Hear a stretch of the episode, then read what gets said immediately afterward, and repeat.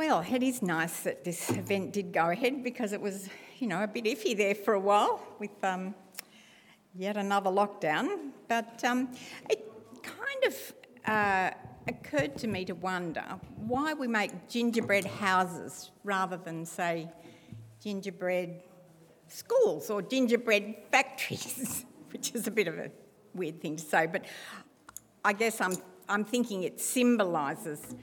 Um, what home means to us, symbolises something like safety and security and warmth and um, somewhere where you can drop your burdens, somewhere where you can be known um, and, and, and hopefully accepted for who you are. And I, I know that's an ideal.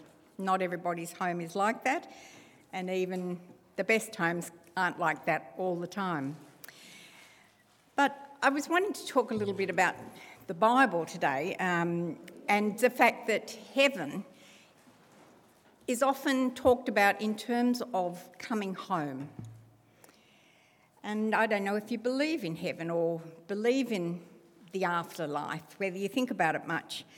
But the Bible talks about heaven as being the kingdom of light in something I'm going to read to you in a little, little while.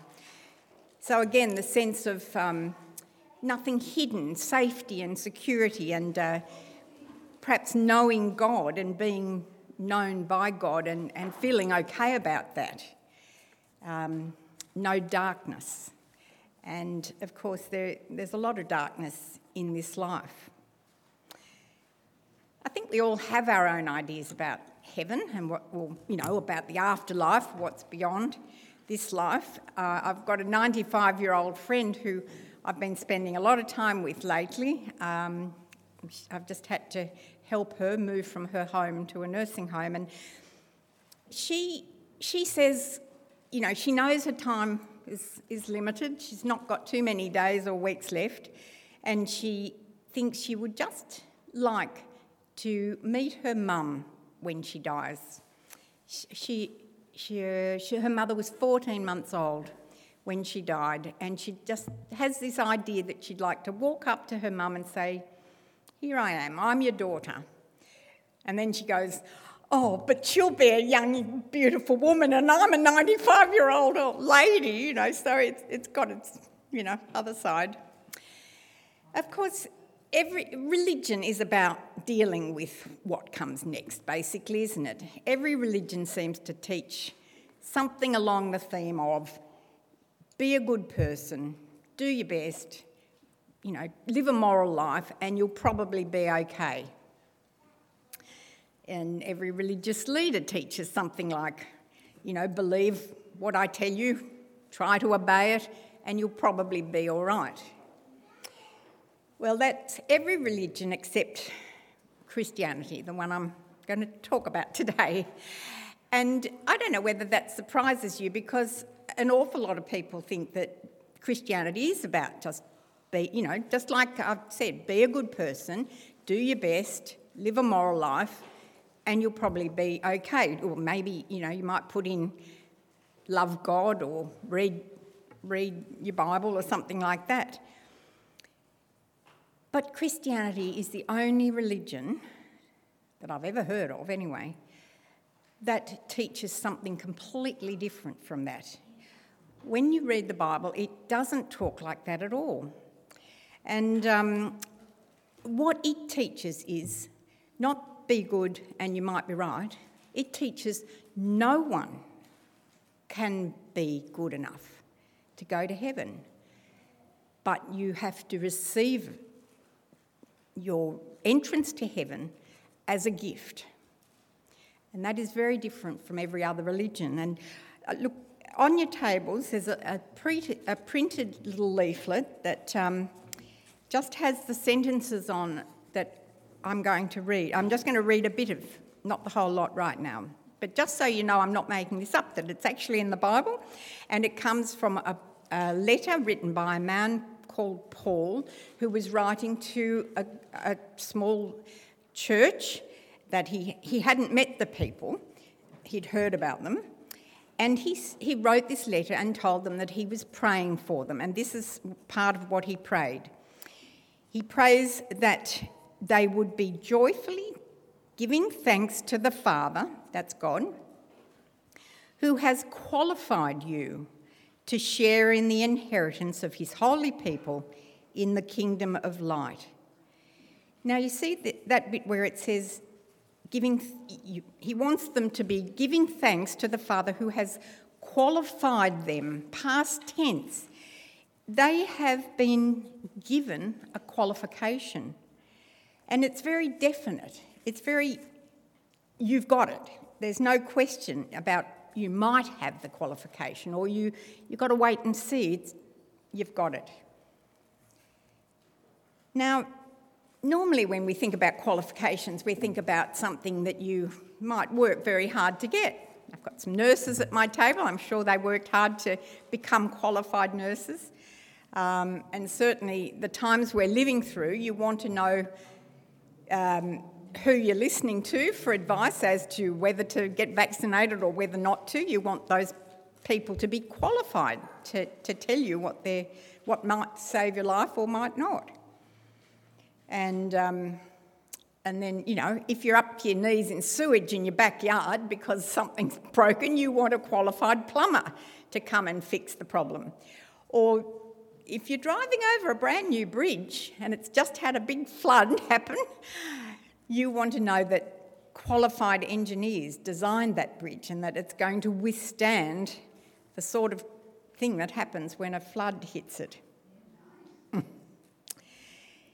So, to be given a qualification, as it says in, this, in these sentences, God has qualified these Colossian people and not earning it, it doesn't seem right. It seems unfair. If you were given a qualification that you haven't earned, it's not right. It, it is not fair. So you think, well, with these people, maybe he knew these were very good people who'd been, you know, he'd heard about how good they were. But as you read on in the letter, he, Paul actually says some really quite rude things about them. He says, in fact, that they were alienated from God. He says that they were enemies of God. And he even says that they were dead in their sins. That does not sound like the sort of people who would be going to heaven. Doesn't sound like they've um, made friends with God in any way, shape, or form. So, how can people who reject God, who are enemies of God, how can they get this free pass into God's kingdom, the kingdom of light. How can they get to share in an inheritance as if they're God's children and they're going to share in everything God has? That's how it's talked about. So, is God unjust? Does he just think, eh, anything goes? Well, God isn't unjust. God is just. But if he was only just, we would all have a problem. Because the Bible tells us that every single one of us is alienated from God. None of us deserve to go to heaven. None of us are good enough, no matter how hard we try. Not me, not you, not the, the most holy person you can think of. No one deserves to go to God, to be with God in His kingdom. So if God was only just, we'd have a big problem. But God is not only just, He is loving and merciful. God loves us. He wants us with Him in His kingdom. He wants us to know Him and He wants to know us. He doesn't want to disqualify anybody from coming to him. He wants, wants us to be at home with him. He wants us not to live in darkness. The passage goes on to say that, um, following on from what I read before, for he has rescued us from the dominion of darkness. When we don't know God, we are living in darkness. Do you feel like you know God? Do you have a personal, kind of day to day relationship with the Creator God, the God of the universe? If you don't know God, you are living in darkness. And that, that can sound pretty offensive, I have to say. Most people don't like being told that they're living in darkness. Um, to illustrate, I just thought of this situation many years ago when my husband and I were going on a holiday. We went up to um, far north Queensland to see the Great Barrier Reef, and we arrived late in the afternoon and um, we checked into our accommodation and then thought, well, we'll we'll go for a walk. It was a beautiful evening, really balmy, tropical, warm air, so unlike today. and um, we we wandered down to the beach and oh, it was just beautiful. We were paddling. It was just, you know, so relaxing and so lovely. And we thought, oh, there's nobody else here. This is very odd. You know, it's high, it's high peak season for tourists. Where is everybody? Anyway, we just enjoyed ourselves and went home. And the next day, the next morning, we went down to the same beach. And then we saw the signs. If any of you have been up there, you might know what I'm about to say. Do not go on the beach at night, crocodiles. I would have been so embarrassed to be eaten by a crocodile. I really would. But see, we felt safe. We, we didn't know we were in danger, but we were in the dark, literally and figuratively. If we don't know God, we are in the dark. We are living away from God. And because God loves us, He doesn't want us to stay like that. God sent Jesus to rescue us. As the passage says, for He has rescued us from the dominion of darkness and brought us into the kingdom of the Son He loves, in whom we have redemption, the forgiveness of sins. So, God wanted to qualify us, to enable us to have this free pass to come to Him. So, He sent Jesus to open the way for us to do, to do that. That baby that we remember, see that baby there? That baby that we remember at Christmas, he, he is significant because he was God come to earth. He was a baby who grew up to be a man who died on a cross and was punished in the way we should be punished for being alienated from God. God enables us to have a free pass into his kingdom. But of course, it's not really a free pass because somebody pays, and that is Jesus. He paid with his death on the cross so that we can have the ability to come to God, to be not rejected by God, so that we can be forgiven by God. And that's why Christianity is so different from every other religion.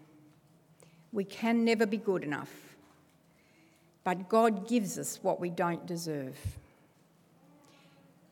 Jesus loves us and dies for us. I was 15 years old when I came to sort of begin to understand this, and I can honestly say my heart has been thank- joyfully thankful to God ever since. So, what's that, 53 years? Do the math. that makes me 68. And it's my joy to be standing here today. I'm excited to be able to tell people about Jesus. And um, if your heart if, if your heart isn't joyfully thankful to God, then I hope that today might be a day that that changes. I hope that today will be the first day of eternity at home with God.